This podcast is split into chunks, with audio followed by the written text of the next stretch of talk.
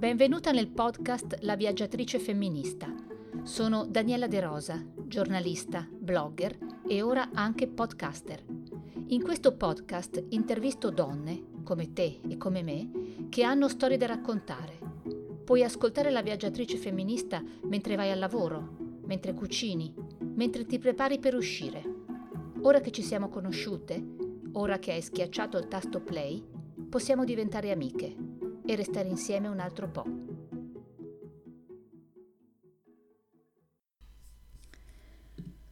Poteva essere un garofano, ma era già il simbolo del primo maggio. Poteva essere un anemone, ma costava troppo. Di mimosa invece ne cresceva un sacco, selvatica, intorno a Roma. Così, l'8 maggio del 1946, Marisa Rodano, che ha compiuto cento anni lo scorso gennaio, politica antifascista e schierata a favore delle donne, scelse questo fiore, poco costoso e facile da reperire, per accompagnare i volantini da distribuire alle donne chiamate al voto per la prima volta. A 75 anni di distanza, la mimosa è ancora il simbolo della festa della donna. E oggi verranno regalati alle donne non solo mazzetti di mimosa, ma anche un libro molto particolare, nel quale si racconta appunto di una mimosa chiamata Mimì che decide di scappare dal mazzo perché non vuole essere un regalo per una festa dedicata a donne e bambine che non si credono capaci di fare gol o di essere a capo di una banda. Abbiamo in linea Serena Ballista, autrice di Mimosa in fuga, illustrato da Paola Formica e pubblicato da Cartusia. Buongiorno e grazie per essere stata con noi in questa giornata eh, molto importante per noi donne. Allora, abbiamo parlato del tuo libro che tu hai scritto, il libro La storia di una, di una piccola mimosa, una piccola mimosa ribelle. Vuoi raccontarci com'è nata l'idea? Sì, allora io insomma prima di essere qualsiasi altra cosa sono un'attivista femminista, per cui tutto quello che provo a fare nella mia vita insomma risente di questo approccio che poi è un'adesione, un'attenzione che orienta insomma e che, e che mi guida nel dare un po' eh, un contributo no? per creare delle condizioni eh, nella società che consentano per davvero alle bambine e alle donne di autodeterminarsi eh, fuori dall'ingabbiamento dei ruoli di genere tradizionali e senza per questo motivo eh, incorrere poi in sanzioni. E anche la scrittura ovviamente di questo libro ha risentito di questo, di questo approccio, di questo impegno che ho preso con me stessa ma anche con le altre donne, con chi ha deciso di starci in questa eh, relazione, in questa pratica politica di sorellanza, no? che proprio questo sentimento di eh, reciproca solidarietà tra donne eh, basata su una consapevole no? Mm, comunanza di ostacoli, limiti, divieti, ma anche aspirazioni, rivendicazioni che poi possono tradursi in eh, vere e proprie lotte politiche. Eh, l'idea di scrivere eh, un libro come, questa, eh, come questo, io potrei dire che eh, potrei cavarmela, no? diciamo così, dicendo, essendo io un'attivista dell'UDI ed essendo la mimosa nata come simbolo politico in casa Udi, potrei cavarmela dicendo, eh, insomma, ho voluto rendere omaggio a questa maternità, tanto più che abbiamo un annoso problema legato alla rimozione no, della storia delle donne. E tant'è vero che la storia del, dell'8 marzo è, è sconosciuta e, più, e, e diciamo nella migliore delle ipotesi si conosce la versione sbagliata, che è quella dell'incendio del 1908 che poi non è mai avvenuto.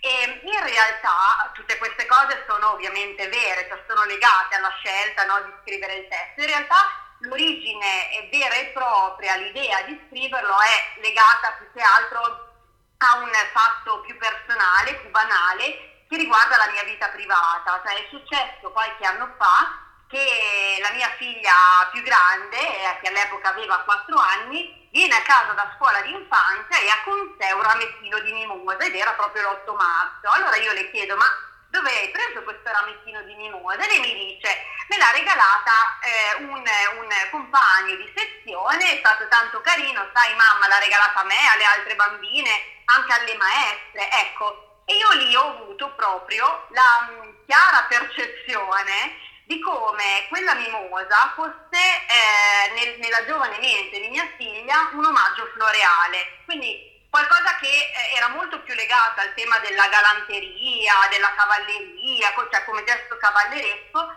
piuttosto che invece come simbolo politico. E in quel momento lì mi è mancato, io proprio l'ho sentita forte questa mancanza, mi è mancato lo strumento per poter parlare insieme alla mia bimba, che era molto piccola ovviamente, 4 anni, di che cosa eh, fosse in realtà la mimosa, quale fosse il significato vero della mimosa e che cosa stesse a rappresentare la giornata internazionale della donna. In più, quella stessa mattina io venivo da un'esperienza in centro storico, io abitualmente eh, l'8 marzo distribuisco la mimosa in centro storico e, e, normalmente viene la tv, la stampa per fare l'abituale intervista, no? Ed è sempre un'occasione per l'UDI di rimettere un po' al centro, no? sul tavolo, richiamare un po' l'attenzione pubblica delle istituzioni eh, rispetto a questioni, eh, alle rivendicazioni politiche del momento, no? E invece quella volta venne questa giornalista e mi disse guarda ho, ho, la batteria della telecamera scarica, riprendo solo un po' di colore. Ecco, questa frase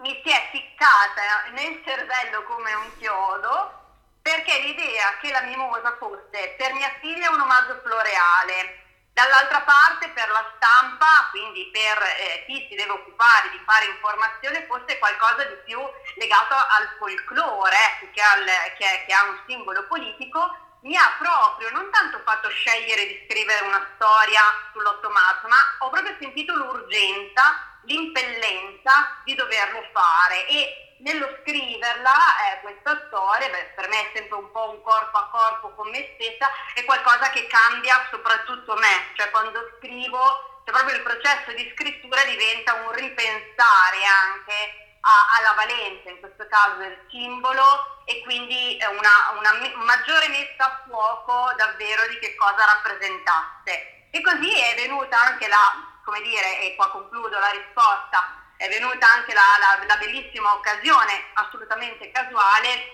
di arrivare a pubblicare Mimosa in fuga proprio eh, nell'anniversario, eh, sono i 100 anni eh, proprio del, dell'8 marzo, i 110 anni dalla prima giornata internazionale della donna celebrata a livello appunto internazionale sono i primi 75 anni della mimosa quest'anno usata come simbolo e sono anche i 100 anni di Marisa Rodano che è l'inventrice eh, del simbolo della mimosa. Certo, senti, questo libro eh, sembra un libro mh, mm, più dedicato alle bambine che alle donne adulte, è giusto? Allora, è un albo illustrato per l'infanzia, quindi diciamo che eh, la lettura è consigliata dai 5-6 anni ai 99 anni, no? come dire, non ci sono assolutamente limiti di età. È, un albo illustrato per l'infanzia, ma questo non vuol dire che eh, non possa essere letto da persone adulte, per due ragioni. La prima, ci sono moltissimi livelli di lettura all'interno del testo. Io ho proprio disseminato tutta una serie di metafore eh, che sono ovviamente eh, fruibili da cogliere a seconda dell'età, delle esperienze che si sono fatte nella propria vita. Per cui è chiaro che eh, una bambina o un bambino di pochi anni coglierà qualcosa di diverso eh, no, rispetto magari a una persona più, più grande, adulta. E, ehm, l'altro, eh, quindi questo, intanto ci sono appunto questi livelli di lettura e poi c'è un altro motivo molto importante che è questo. Eh, la lettura di un albo illustrato per l'infanzia spesso viene proprio mediato dalla lettura ad alta voce di un, di un adulto.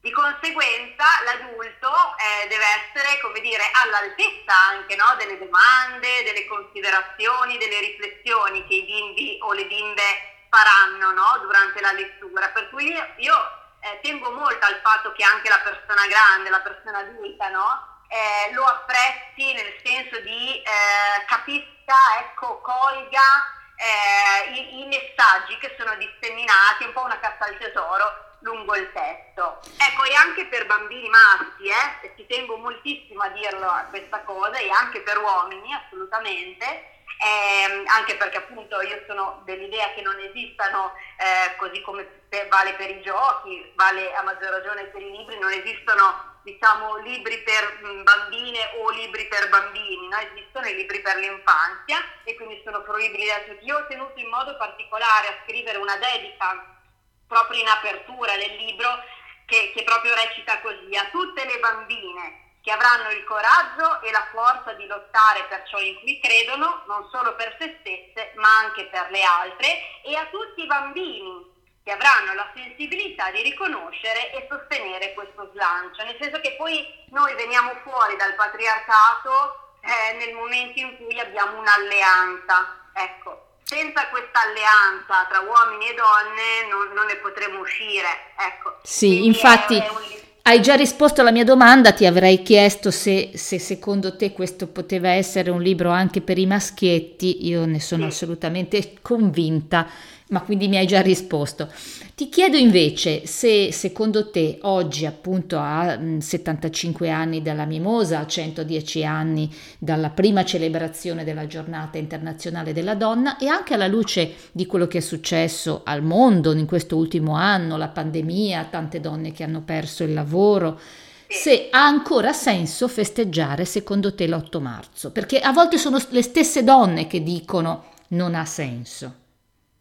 Allora, eh, per me assolutamente sì, forse più che festeggiare eh, è, dire, è una ricorrenza che va onorata, nel senso che le nostre libertà noi le possiamo i nostri diritti, quelli conquistati, ottenuti e che abbiamo ad oggi, sono comunque delle libertà parziali. Quindi noi nel momento in cui riceviamo, no, come dire, in, in eredità no, dalle donne che ci hanno preceduto, eh, precedute, eh, le libertà e i diritti, noi dobbiamo poi essere sempre in grado di interrogare il nostro presente, interrogare le nostre libertà proprio per in realtà renderle complete, diventare veramente cittadine a 360 gradi. Se noi pensiamo soltanto al fatto che appunto, no, come si diceva con la pandemia, eh, su 101.000 no, eh, persone che hanno perso il lavoro, 99.000 sono donne, quindi praticamente tutte, in ragione de- del peso no, che la cura continua ad avere in via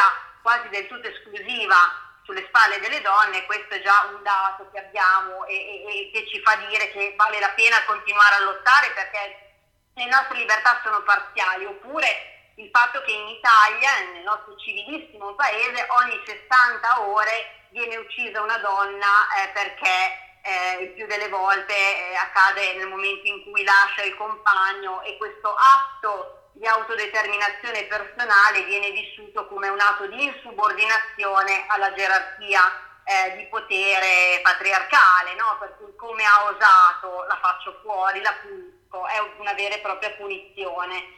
E, ehm, quindi eh, vale la pena e come, certo, anzi dovrebbero essere più persone a trattare l'8 marzo, la giornata, in termini proprio politici, e, e, dico politici nel senso proprio più ampio del, del termine possibile, nella sua accezione più ampia.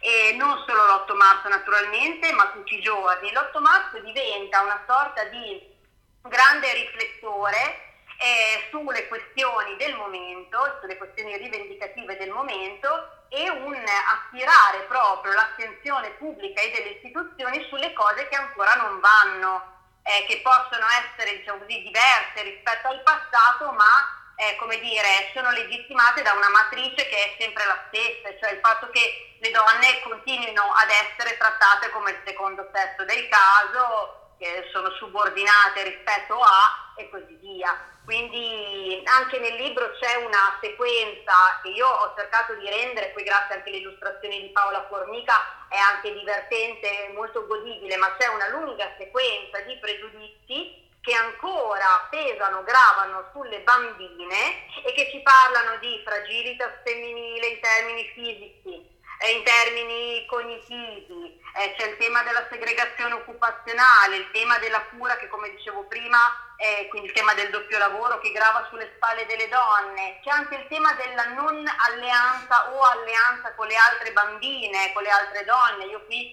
ho proprio voluto mettere l'alleanza con la strega o con la pirata, che normalmente nelle storie per, per l'infanzia sono gli, le antagoniste, invece qua sono le alleate perché sono donne che stanno fuori dalle aspettative sociali, quindi pericolose, quindi normalmente bollate, no, negativamente, invece qua diventano le, le alleate. E quindi è, è, proprio per questo che è stato scritto il libro, cioè se riuscissimo a vedere, a tornare a vedere la mimosa con, nella sua valenza politica, beh, eh, riconosceremmo tutte quante e tutti quanti il valore di continuare ad onorare questa giornata così come si fa per il primo maggio. Ecco, il primo maggio è, una, è una, giornata no, che convoglia l'attenzione sui diritti dei lavoratori. No? Ecco, l'8 marzo lo fa sul tema della condizione femminile, ecco, perché purtroppo tocca ancora chiamarla condizione femminile per certi aspetti. Ecco. Certo, allora io ti ringrazio, oggi è una giornata speciale, immagino che tu sarai impegnata a distribuire la mimosa o addirittura a distribuire il libro, quindi ti auguro un buon 8 marzo e ti ringrazio di essere stata con noi. Grazie a